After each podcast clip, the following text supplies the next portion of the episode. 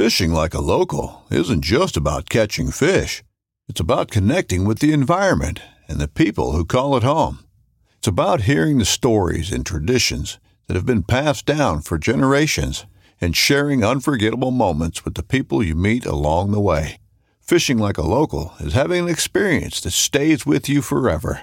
And with FishingBooker, you can experience it too, no matter where you are. Discover your next adventure on FishingBooker. It's a Guy Jeans podcast.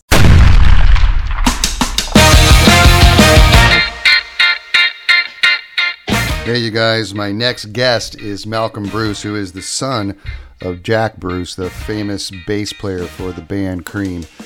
And Malcolm has put together a really cool project called Heavenly Cream. It's an acoustic tribute to Cream.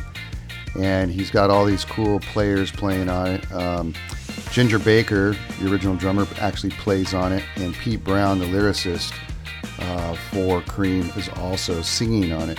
Um, there's also Joe Bonamassa on the album, Malcolm uh, Malcolm Bruce, of course, Bernie Marsden, Pee Wee Ellis, uh, Abass Dodoo, um, Deborah Bonham, and uh, Peter Bullick, Nathan James, just to name a few. But there's a whole bunch of people, and they've redone all these different uh, famous songs by Cream, uh, including "I Feel Free," "White Room," "Theme of an Imaginary Western."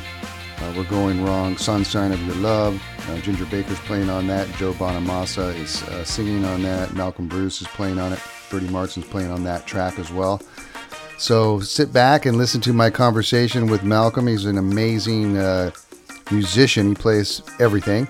And uh, he got together all these people and they recorded at Abbey Roads in England. And uh, it's a really great conversation. I really enjoyed talking to him. So sit back and enjoy. Malcolm, how you doing? I'm really well, Guy. How's it going? It's going great, man. Um, super stoked to have you on the uh, show and talk to you about your new project and, and all that. Fantastic, man. Fantastic. So how how did this new project come about? Well, it's kind of like a family affair, really. Um, Pete Brown, the Cream lyricist, um, approached me back in 2018.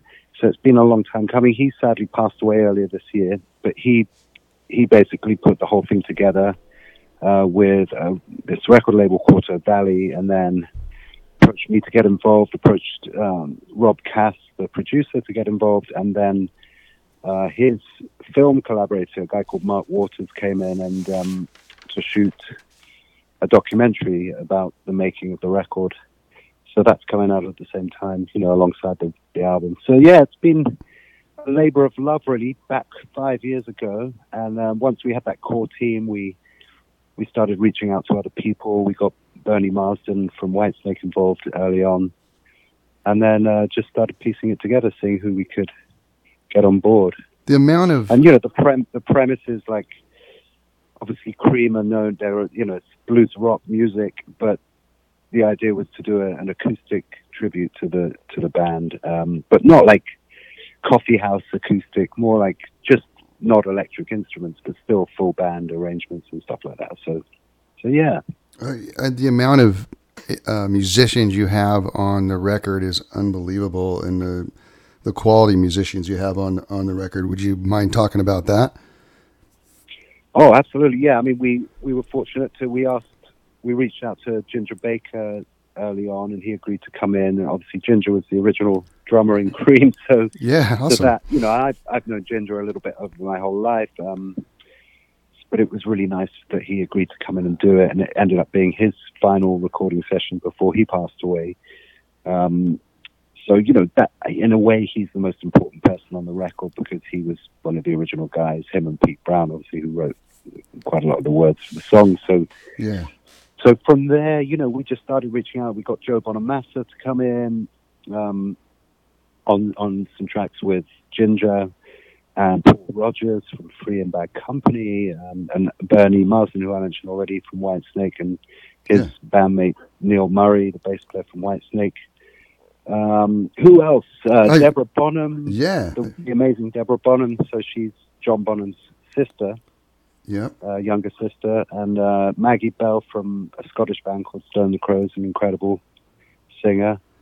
Um, Bobby Rush, uh, legendary guy uh, from Yeah. the US. I, uh, you know, you know what was incredible is um, I'm going through the list of all the musicians, and I'm like, oh man, I, I can't believe you got Pee Wee Ellis. You know, um, James. Yeah. You know James Brown's sax, one of James Brown's saxophone players and musical directors. I thought that was pretty cool. And yeah, Pee Wee. Um, Pee Wee was actually living in the UK with his wife. Um, he sadly passed away as well. Um, but he had been living in the UK for one. He was actually playing in Ginger Baker's band, so they had a connection already. Um, but it was yeah, it was just wonderful. I mean, I I spent the day with Pee Wee, and he was just you know the most humble, chilled out guy you've Yeah. ever meet. But it's like, dude, you know, you wrote the chicken, and you were in, you were like James Brown's musical director, man. Like, but you're Yeah. like this nice, quiet, kind of polite man. You know, you're not like some big egotistical whatever. You know, and I think Yeah. that's my experience as I go through and as I've been through my career so far is like if I'm around these incredible people that have done these incredible things, most of them tend to be pretty humble. You know, They do, huh? lesson. Absolutely. I think so. I'm going through the list too, and I was, you know, kind of researching all these people. They, everybody seems in some way or another connected, Uh huh. you know, to you and and the band in some way. And I'm I'm checking Yeah. out all the people that are playing and all these. And uh, um, I hope I say this right, but Abass uh, Dodoo, the percussionist. Yeah, Abass is amazing. Yeah. He's a good friend of mine. He's Yeah. a you know incredible uh, musician Yeah, from Ghana, um, and he was in Ginger's band as well. And he was Ginger's friend and uh, bandmate, and um, but I've become friends with him. I met him. So when I in 2016, I put a uh, tribute to my dad together. Uh, he passed away actually today, nine years ago. Believe it or not. yes, Um, so, so two years after he passed in 2014, I did a tribute in London at Shepherd's Bush Empire um, for my dad, and and we asked. I I emailed Ginger and said, "Hey man, do you really?" And he's like, "Yeah, I'll come." So Ginger came, and but Abass sort of accompanied him to look after him because Ginger wasn't that well. hmm So that was the first time I met uh, Abass back in 2016, and then since then we've done a few different collaborations and we've done shows together and stuff. He's just an amazing guy and um, great person to be around. Yeah. And then um, I was uh, there was a, another gentleman named Mo Foster. Um, that looks like he Yes. he played bass a little bit um, on one of the Yes, tracks. Mo has actually Yeah. passed away this year as well. It seems like it's really strange time. I mean, it seems like a certain generation are, are kind of le- some of them are certainly leaving us at this point. So there's a whole bunch Yeah. on this record. And yeah, as I said, it, because it was made five years ago, um, a few, a number of people have passed passed on since then. So Mo was uh, a, not a well-known name so much like in the big picture, but as a session musician, he Yeah. was legendary. Played with everybody from you know uh, Jeff Beck and just everybody, a sort of who's who of um, you know artists from the seventies on, really, and and uh, you know, but even like playing with more like musicians, musicians like Simon Phillips or you know the drummer. Uh, and Simon was in my dad's band when he Mhm. was 17, but then en- ended up doing the Mike Oldfield stuff, and then uh, famously joined the Who uh, after Keith Moon passed, and was in Toto, all kinds of bands. Simon uh, lives in LA, actually. Um, so you know, it's, yes, I think you're right. I mean, I I guess that kind of works like that. Yeah. You tend to have a network of people that are all connected, either directly or indirectly. And you know, even Paul Rodgers, who we we have on this record, um, his first big band, obviously, um, was Free, and Andy Fraser was the bass player in Free. And I knew Andy. I did a tour as his support act. He in his his final UK tour that he did uh, in the UK about ten years ago. And Andy, when he was a teenager, was in the Alexis Korner Blues Incorporated, which was one of the first bands that my dad was also in in the sort of early '60s. So they all kind of shared the same circuit, the same scene. You know, I guess it's a bit like now, like uh, Yeah. where you are on the West Coast. I bet you there's like a bunch of bands that Oh, know yeah. each other and play the same shows. Yeah. But then it was a much smaller thing. So, so, yeah, I think uh, it's just like who's in the phone book, who can we call, or who knows this. But and you know, Bill Marsden, uh, just an amazing, another amazing guy. Such such a great spirit, you know, and but he had a sort of friendship with Joe Bonamassa, you know, Yeah. um, and so it kind of made it a little easier for us uh, to sort of, sort of get a message to Joe and say, "Hey, are you up for this?" And, and we were fortunate that he agreed. So, so yes, it's uh, it's not what you know; it's who you know. Yeah, man. So "Sunshine of Your Love" with uh, with Joe singing is already out. Is that right? Like it's um, that was the first single that's yeah. been released. Yeah, God, he sounds great, man. yeah. You know his I, voice. I actually thought his voice sounded really awesome on um, on that track. Yeah, I mean, I was standing next to him when he was. We basically did the tracking. We did the basic tracking together Uh-huh. In Abbey Road uh, Studio Two for that song, and um, and then he spent a little bit of time doing overdubs. So he did he did the vocals again, and he did uh, guitar solo kind of slide thing. So Um, but basically, the tracks were, you know, we played together in the room, and then just a little bit of fixing and a little bit of overdubbing. awesome. You know, I was reading uh, Mo Foster was uh, you know the uh, played on your your record as well, but he says something about how he was uh, you know influenced by your dad and his bass playing. Did, did you Yeah. have you known that? Yeah, I mean, he actually came to. Um, so when at the tribute that I mentioned in 2016, I just, you know, actually it was me and Pete Brown. We kind of spent. It was like giving birth, you know, like nine months of the year putting this thing together and reaching out to everybody. And you know, we had Mick Taylor from the Stones and Lulu singing, and Oh no way! uh, Dennis Chambers flew over, who's like Oh, the most awesome. incredible drummer. Um, Gary Husband, the drummer. Um, Corky Laing, who's a friend of mine from West Bruce and Laing and also Mountain. Um, and uh, and Mo came and played, and also Jeff Berlin for those of you that uh, are more into the kind of jazz fusion thing that might know Jeff's name, um, and just lots of people like that. So yeah, Mo had been around, and I think you know, I mean, Jeff Berlin just did a a, a tribute record to my dad because they were friends, and Jeff is a huge, you know, he cites my dad as his biggest influence. So I think for a certain generation of people that came slightly after my dad in terms of their careers, I think a lot of people do cite him as an influence, and you know, I'm very proud to Yeah, to hear that when people talk about that because I think you know that's the thing about my dad. He kind of um, freed the one of a, a few people from that time that freed the instrument up. You know, and we still get caught. I think we still, as musicians, get kind of caught up in the rigid roles of being a musician. Okay, you're the bass player. You've got to sound like this. You're the guitarist. You've got to be like this yeah, and actually, of course, the instrument is a particular kind of instrument and makes a particular kind of sound. But within that, there can be a, a more free way of expressing yourself on the instrument, rather than just playing the root notes all the time and standing in the shadows. yeah, yeah. So was he kind of known for like improvising and and uh, taking it to other places? Kind of a bass player. Is that why so Yeah. many people were influenced by him?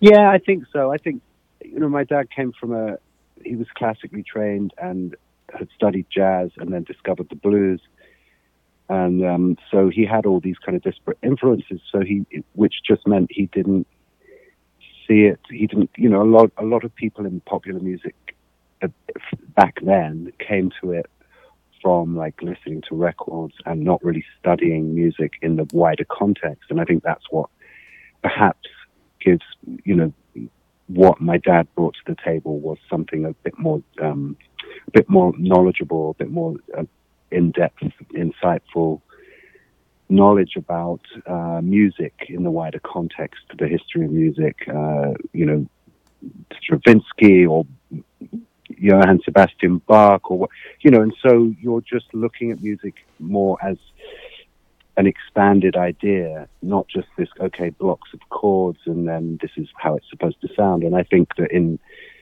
with Cream, certainly you're hearing that. You're hearing three musicians that are very, um, very much expanding the vocabulary of music by by exploring, you know, by being open to trying things out and moving in directions that perhaps other people thought wouldn't have thought of. And you know, so to to me, Cream was a really important band in that sense. It was For a sure. band that that improvised, you know, and um, so it was never the same uh, twice. And it that there's a good thing about that and a bad thing about that. Yeah. But in, you know, you know, because sometimes you do need things to be re- repetitive, and you know, okay, that's what it's supposed to be. But but also the orga- the organic element of what music can be can just really open up uh, a sense of possibility. Uh, so that, to me, in a way, that's what can be exciting: the, the possibility of something being forever new. You know, Yeah, and just creating it on stage, man. How fun for the audience and the fans. I mean, God. absolutely. Oh my God. So But I think back then it was might it might have been something to do with the drugs they were taking. I have no idea. Right. Fifty-seven years ago or something now, so I don't know. So I'm I'm I'm looking at all the songs on this uh, new record and and obviously you're a musical talent. You play on every single track, I think. It looks like you're Okay. and I see that you're playing like multi instruments. You're playing the piano, you're playing the guitar. I, are you playing the bass on one of the songs too? Yeah. I- yeah. So I, my question to you is, okay, so your dad, uh, obviously an amazing bass player. What about like his dad and his family? Like, you know, uh, were they musically inclined as well? Is that where that comes from? Um, not really. I mean, my grandmother, I think she sang a little bit, um, Uh-huh. and there was certainly an awareness of music, and Scottish folk music which was a big formative influence on my father. Um, but I think he just had a talent. Maybe back in somewhere back in the generations, there were other musicians, but I, Uh-huh. I'm not sure. But I mean, my, I think my um, my grandfather played uh, the mandolin a little bit, um, and probably played the piano. You know, I think going Yeah. back to those generations, yeah. um, the early, you know, two or three generations back, I think it was, you know, for all of us, it would be more normal that family members would play the piano around the house or whatever, because we didn't have televisions and Yeah. satellite, satellites and these laptops and iPads and, right. you know, we like, okay, what are we going to do? Ah, well, maybe I'll practice piano, you know. Yeah. I find, I, you it's know, a different time. You know? for sure. I find it that that stuff really interesting, and you know, like when you were Mm. growing up, and and uh, you know, obviously, you know, seeing your dad play and stuff. Did that have a big influence on you becoming a musician, or is it just in your blood? You just had to be a musician. I mean, how did that go down? Yeah, I'm, I'm not sure I can um, sort of extract that. I think it was inevitably, inevitably would have had an influence on me, but I also fell in love with making music uh, from a very early age. I was when I was doing having classical piano lessons by the age of about five, and then I maybe took a break and started again at nine and ten, or Uh-huh. and then when I was in secondary school or high school, as I guess you'd call it, um, Yeah, I was doing. I get confused, but um, Yeah, yeah. I I played the I studied the violin for about seven years, uh huh, um, and carried on the piano, and then and picked up the electric guitar when I was about ten, the bass guitar when I was about seven or eight, um, and I've sung all the way through. So I mean, I think it's just, you know, that was became what I was attracted to. it. you know, I played sport when I was a teenager. I was pretty good at it yeah, I was, you know, but I always, I kind of got to a point where, where I just thought, wait a minute, I'm gonna, I've got to protect my fingers.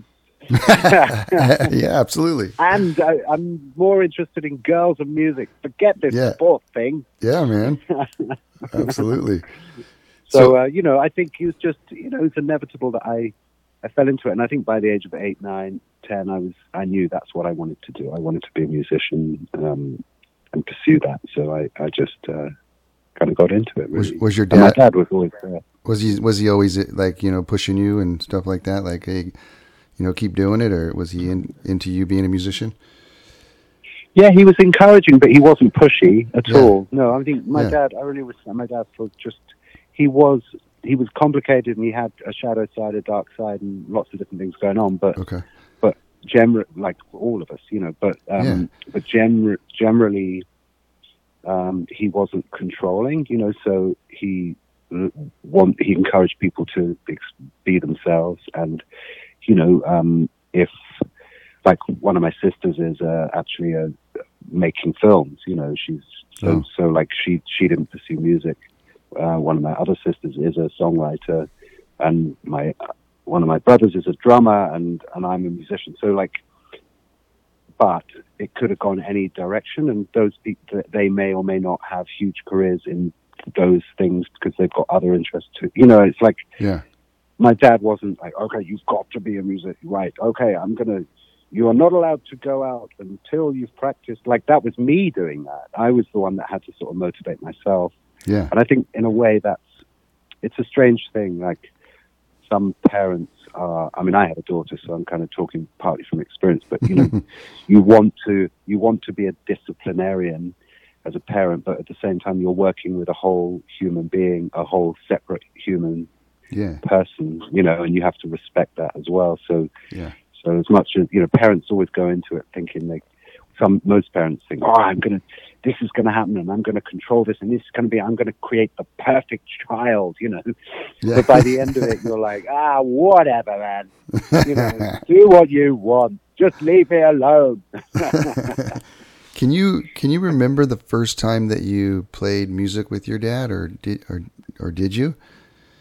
Yes, yeah. Yeah. I mean, I think I was, you know, I mean, I have lots of memories, but I can certainly remember around the age of seven or eight. I, I think I've even got some recordings somewhere. Where I Oh, that's cool. song. Love it. I think I wrote a song called Goldland or something like that, and I, I played At seven, played it and sang it. Yeah, that's so cool. I love it. and he's playing.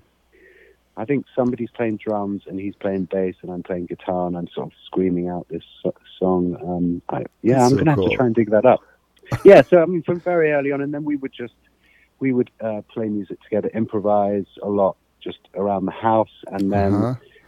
um, and then as I got older, I actually started helping him with in the studio with his records. Like sometimes I, I did play on a bunch of his records, but Oh, also awesome. just kind of uh, being in a supportive role, like I because I write music as well, so I was transcribing parts and all kinds of things to s- sort of in a supportive role.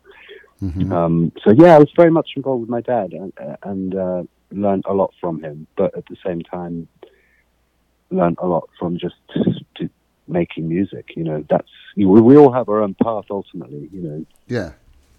I think um, we have to stand on our own two feet eventually. Um, hopefully.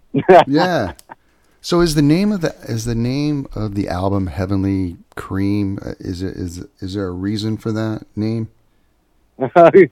yeah, I mean, we were like the working title was Cream Acoustic because Yeah. was, you know, acoustic, Yeah. and then the label came up with Heavenly Cream. So I think it is a little bit of a kind of irony, Yeah, play yeah. on words because you know. Ginger, Yeah. Pete, and Bernie are not with us anymore. So so you know, it, maybe it's a little bit like it's heavenly. You know, cream is it's like the the taste of cream is heavenly, but it's also that these wonderful people are now kind of looking down on us from heaven, um, as it were. And and there's a doc, you know the documentary has Yeah. become quite um, you know it's like a little historical record of, of that time with those people who are no longer with us. So it's quite a special thing in a way What a, what an what an honor to have them play on the record.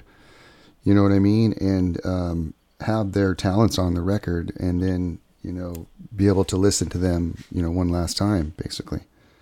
Oh, absolutely. I mean, Mm. it's you know, it's just um, yeah. I think looking back on on the whole thing, I think it was a- special, special little moment with all those wonderful people. Um, and Yeah. yeah. I mean, life's a strange thing, right? I Yeah. mean, we we take everything for granted, but it's just passing by, really. Yeah. Um, I mean, there's you know the eternal sense of things is going to always be there, but but in terms of the content and people coming and going, and can't hold on too tightly to any of it really. Otherwise, you might get upset by stuff, and that's you want to enjoy your life. So, so you know, it's sad that people leave, but they but having said that, you know, all these people had incredible, incredibly rich, productive, loving, li- you know, Pete Brown. I knew my whole life, and I've Yeah. I've written a bunch of songs with Pete myself. Um, I'm making a record that's coming out next year, and and um, I've got about three co-written songs with Pete on that. Uh, but you know, looking back on Pete's life, he just had a great, you know. Um, I mean, after we did this recording with uh, Heavenly Cream, I think he started writing songs with Joe Bonamassa. So there's a bunch of Okay. co-writes that he did with Joe and Procol Harum and all kinds of. He just he did so many different collaborations with all kinds of people and and Ginger obviously what an incredible life he had and um, Bernie Marsden. Um, so the people that have left us, you know, they had they had great lives. So I, you know, I like to frame it.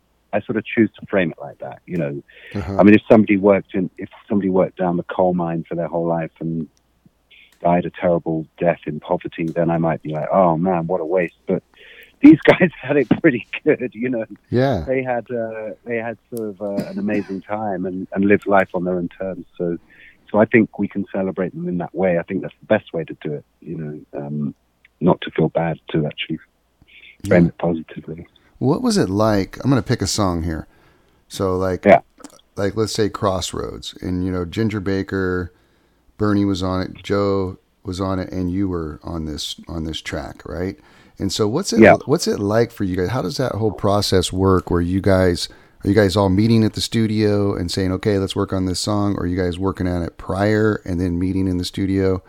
How did that how does that song go down? How does that get recorded? Well, I mean, I think you know, I think the the pos- the good thing about this kind of music is that it's they've all become these songs have more or less become like standard Yeah. uh, right. Yeah. songs Absolutely. in the rock uh, For sure. pantheon. You know, so so you know, you don't really need to.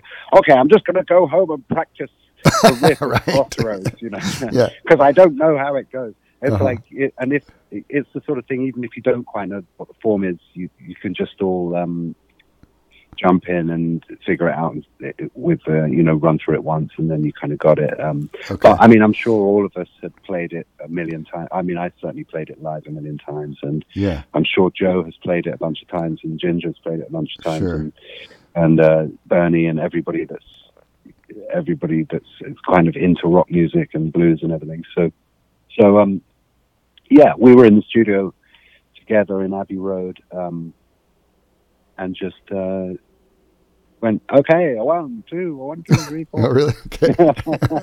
or whatever we did. I don't know. Yeah. I mean, you know, you know how it is. I mean, I know you've got a ba- you, Yeah. you're involved with lots of bands and Yeah. you're a music, talented musician yourself. So you know, Yeah. it's the process of um, collaboration. You don't want to overthink these things. You kind Yeah. of there's stuff you can talk through, but you can also Mhm. just feel things through. hmm And uh, and certainly with this kind of music, it's just feel thing. Like all great music, it it ends up even if you're sitting there reading uh, complex contemporary classical music uh, with polyrhythms and uh, you know complex meter and all of that, you're still there's still a lot of feeling it in the body and feeling it.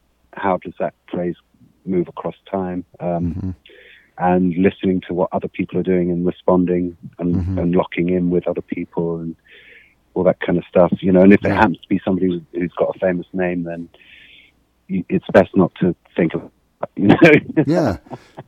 Oh my God, it's Ginger Baker on the drums. I right. play really well. Yeah, right. So after after you guys record like the basic tracks and stuff, do you guys go back in the control room and just like are you guys like high fiving each other, going that was killer, that was awesome, or are you guys like really listening to it, or what what are you guys doing at that point? yeah, I mean, it's um, you know, we're working with Rob Cass, the producer, who's great. Um, Uh-huh. So you know, it's quite businesslike in a hmm in that kind of situation, but we're having fun at the same time. So yes, we've you know, uh, it's Abbey Road. Uh, it's the as far as I remember, those those particular days were in um, Studio Two, which is the Beatles studio, Yeah. the famous one. So the so you got the room, and then you got the staircase that, that goes up to the actual control room. Um, so yes, we were walking, we were tracking, and then having a listen um, and doing overdubs, etc.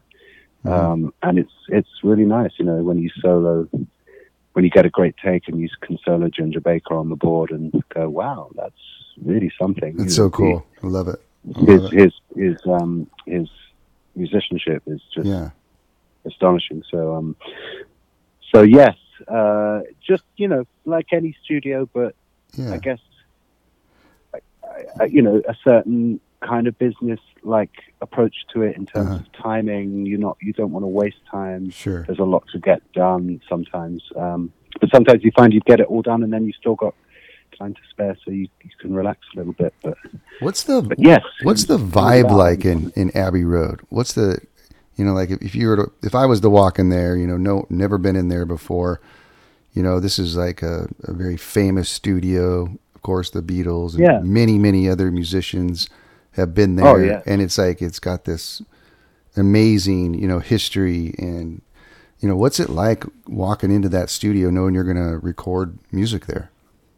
Well, I've done a few projects there now over the years, and I hope to Mm-hmm. do more. I mean, I think it's it's a mixture of things. It's always exciting to go there, just because it's got it's got a an atmosphere to it that you know. I guess it's a bit like going to church. You know, Yeah. everybody goes. Good. Everyone goes to the same place to do the same thing. It creates Yeah. you know, in, you know, continual impressions of a particular intention, Mhm. and so you go, you do go into um, into Abbey Road and feel that. You know, you feel, oh, and also the instruments. I mean, the, the Mhm. piano we were using is called a Challen, uh, C H A L L E N. It's and they have two of them. They're just old upright pianos. They're not expensive high, you know, top line Steinways or something. They're Challen pianos. And they're old, but they maintain them, and those pianos have been there forever. And they have the the one they call Mrs. Mills, which famously after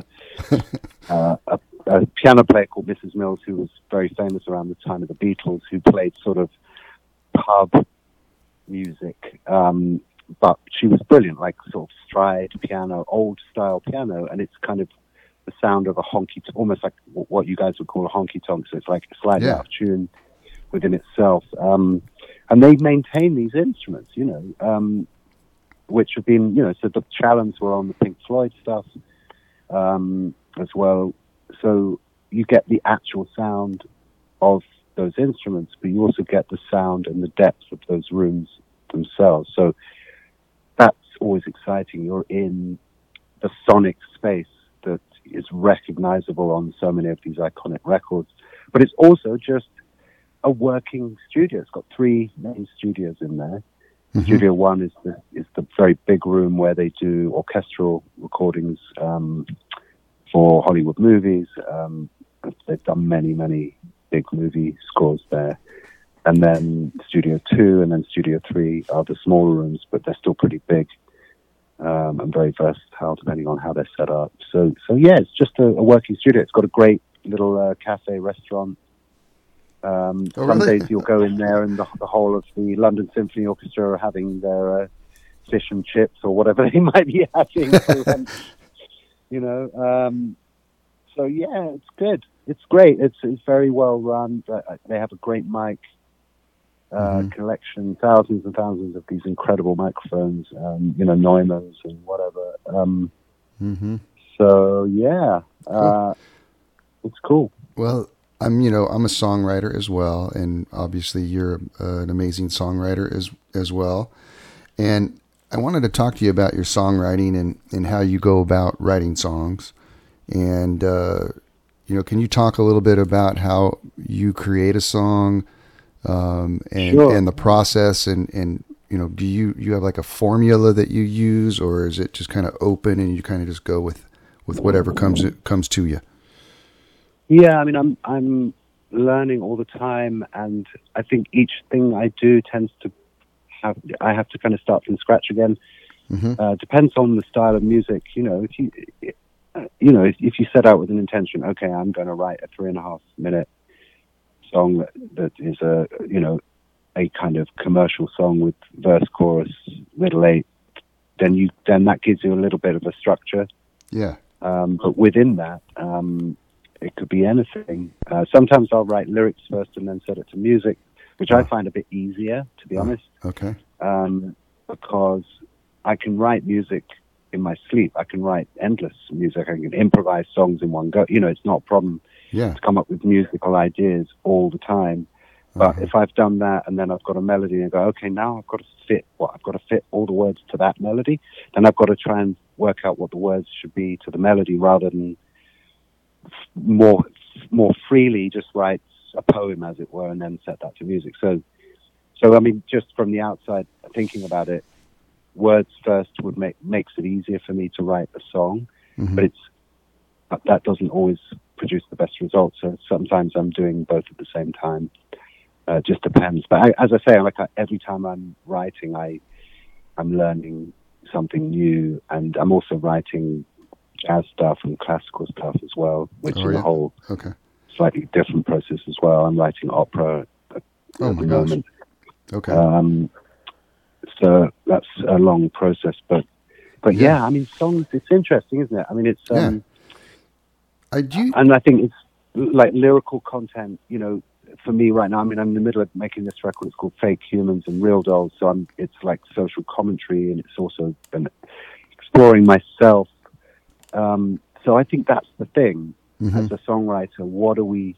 Do we go? Okay, I'm going to write a song, and I'm going to make up an imaginary story about somebody and it's a love story and she left and he's really upset and so he's hitting his head on on his uh, kitchen table and then he then he goes no more i'm not going to hit my head on the kitchen table anymore i'm going to stand up and hold my head up high and get another girlfriend uh, or whatever it is Yeah. you know but or is it like from real life experience Mhm. uh, or is it looking out at what you know what the terrible things that are going on in the world and how can we turn that around collectively or Mhm. you know how can we stop spreading spreading hate or what is it coming from real life experience Mhm. or is it some or is it like writing to order sitting down going out what is a song supposed to be like you know Yeah. uh, oh uh, that guy wrote a song like that should i write about that sort of thing because then it will Right. be accepted so i mean these are the questions that i think as us as artists we have to Mhm. we're confronted with, you know, because there are songwriters that write to order, you know, because that's what's expected, Yeah. and then there are writers that write from their beat, from their core experience, their being, who they really are, what they're trying to express as a human being, rather than just writing because there's an expectation to write in a certain way or whatever. So, so I don't. It's a very long-winded way of saying I have no idea what I'm doing. Yeah, you know, do you do you find that I, I always ask um, this question to songwriters, and it's it's really interesting. Is that do you think that it's a gift? These songs that you write, Yeah, I mean, I think it is catching things in the moment. yeah, Uh, you know, I'm sure you've had that experience. Like you might be just waking up, or having a little nap, or or an Yeah. idea comes to you. You're Yeah. walking along, or or something comes, and then five minutes later you go, "Oh, I'll remember that." And five minutes later, wow, I what was that amazing idea I had? I can't remember. Why didn't I write it down? You know, because I think things bubble up, can bubble up from the subconscious. You know, sure, um, and sometimes that's when the best ideas come when you stop trying to think of something, it will just emerge. Mhm. But there are other things to do. Like, I mean, we do debate, you know, I mean, I practice meditation. Mhm. I'm talking about this a lot at the moment, but, you know, just when we, w- meditation just allows us to dip deep inside of ourselves to the core, the root of who we are, the base of our being. And that's the same as quantum level, you know, it's where all creativity comes from. It's where the universe is being created from or where everything is emerging from. So there's that kind of pool of infinite creativity that's at the heart of all of us, you know. Um, So yes, I mean, if if we didn't understand that concept, then it can appear as if some people are just naturally gifted and other people aren't. But it's but it is accessible. Mhm. It's who we really it's who we really are. It's who we all really are. But it's just whether we've figured out a, a way to access that, or whether it's just kind of coming through and appearing as a gift. yeah, But I think some, yeah, there are certainly people that seem to be gifted because they've they've learned to have that more consistently. Mhm. Mhm. Um, and there's always that fear. Like I've written loads of songs, and there's always that fear of like, oh, what if I can never find a great, a good idea again? You know, right? Yeah, for sure. so it's like, oh well, I, I I'm maybe that's all right because and you see that a lot. You see people that it, it's the youthful thing. Sometimes you see people uh, very young who come up with this these incredible things, Mhm. and then as they get older, it sort of dries up. And whether that's because they become jaded or they they take too many drugs or or they something happens where they lose that spontaneity, lose that kind of creative connection with their self. So I see that all. I see that a lot, and I think we see that throughout history, where you know, um, I mean, I'm not, I'm not saying. I mean, Paul McCartney's amazing because he's still, you know, he's 80 or whatever, but he's still writing and performing and creating amazing work. But having said that, if we think about like what him and John did when they were kids, essentially, Yeah, they they just churned out amazing So song after amazing song after amazing. It's, it's ridiculous. it is. Um, I mean, it's it's different. I think there are different stages of life Yeah, with different kinds of creative expression, um, and that's okay. And uh, I'm sure Paul's fine with that too. yeah. Uh, but What- you know, there's that kind of youthful energy that, that people can have. What's it like for you? You know, you sit there and you work on a song, and then you go and perform it for the first time. What What's that feeling like for you? Yeah, that's interesting. Um, I mean, I've been thinking about that a lot. Like, I in an ideal world, with the record I'm working on right now, I would write all the songs. I've written uh, loads of songs and recorded about 15 so far, but I'm still writing more and still deciding what it's all going to be. But but it wouldn't it be great to sort of write a bunch of songs and then go and do a tour for a year and play those songs 200 times on a massive tour and then go into the studio and record them Right. because you yeah. you would have kind of figured out got all you know figured out what was working what wasn't working oh that needs a different section here or right. you know the audience really loved that bit so let's expand this bit or Yeah. whatever or or I found myself in this part or whatever Mhm. um, but we tend to we tend to make a record and then go out and perform it and that's it really. So it's a I don't really know. I mean yeah it's amazing when we can't always predict I think. That's the other thing. I mean sometimes I think I've written something that's okay but it sort of comes alive when it's performed live somehow. Something uh, magical takes over which isn't just about the song. It's about the intention behind it. It's about how the audience responds to. You can't always predict. You know, it, that's the strange thing about writing, and and sometimes I think it's okay, and then it somehow takes on a, a bigger meaning because it's perf- being performed in front of people. It's it's Yeah. something something else takes over. So uh, but it's different every time. I think I'm learning all the time. For sure. You know who does that, and, not a musician, but a comedian, is uh, Kevin Hart. He, um, he Oh yeah, he's great. He, he goes amazing. he goes around for like a year in small clubs and, and does exactly what you were talking about. Figures things out, you Ah. know, audiences and stuff. And I saw him play at a small venue, and you're not allowed to tape it. You know, they make you put your phones in these Yeah. little things, and so you can't uh, record anything. You know, and he just works on his material. It's super, so it's still super funny. And then he goes to the Yeah. next one, and then he starts. And then he does the huge tour, you know, where he does the stadiums and stuff. And yeah, you're you're Yeah. you're right. You know, going and performing those and kind of working them out prior to going in the recording yeah, studio he's amazing. super he's smart. amazing. I mean, I heard Dave Chappelle got into trouble the other day. Um, we don't need to, we're not going to get political, but I mean, it's just you know that all those guys are just geniuses, and Dave is a genius. You know, Yeah. um, but it's, it's a I can't imagine it's an easy time to be somebody who's that liberated in terms of like exploring his ideas in front of some people, you know, um, because we're living in those times where you just got to use everyone's being really cautious, you know. But as somebody is like who's on the edge in the way that Dave Chappelle is, like Totally, yeah. whoa. Anyway, I digress. But um, but Kevin, they're- they're- uh, Kevin's amazing. Yeah, I mean, all those guys just yeah. have so much going for them. It's a great idea. I mean, maybe I'm actually doing four shows in January in the kind of London, London and Oxford, just kind of the we call it the southeast, so just like the London area. Yeah. I'm doing four little shows, just like 200 capacity venues, and I'm calling it like a little showcase warm up mini tour, you know. And and in in a sense, that's what I'm doing. I'm doing it to try out this material in front of an audience. Yeah. But I, I've already recorded a lot of the records, so so maybe I'll have to record the record again after these shows. I don't know. So, oh man, so if people want to, uh, you know, this is coming out November third, right? The the Heavenly Cream acoustic tribute. yeah. So that's coming out November third. And if people want to uh, buy that or find it somewhere, where would they go? Yes, it's, a, it's already available for pre-order, and it's on uh, propermusic.com, which is a music distribution company that the label are using. Okay. So they can go on propermusic.com and type in Heavenly Cream and acoustic tribute to Cream. Uh-huh. And there is um, the the documentary is already available for streaming, I believe, but I don't know the details for that. But again, that can be Googled, I guess.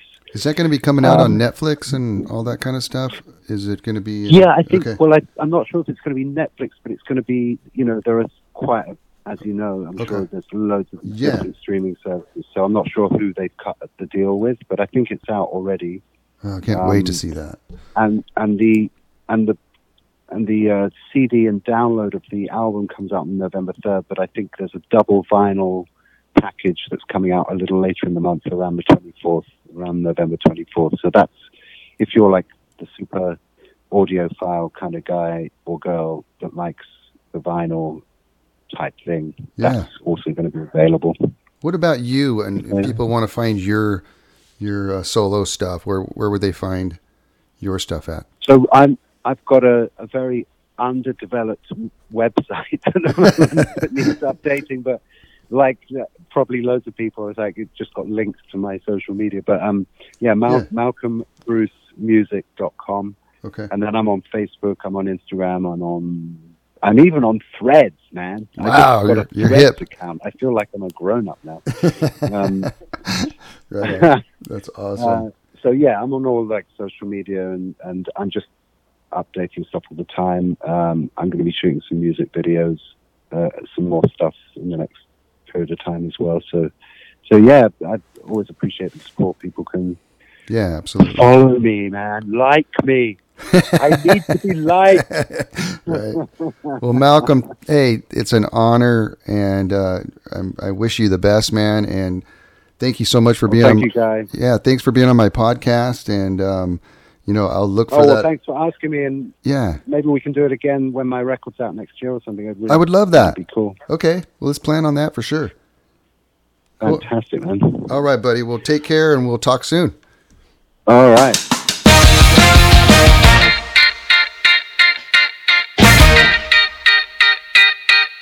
It's a Guy Jeans podcast.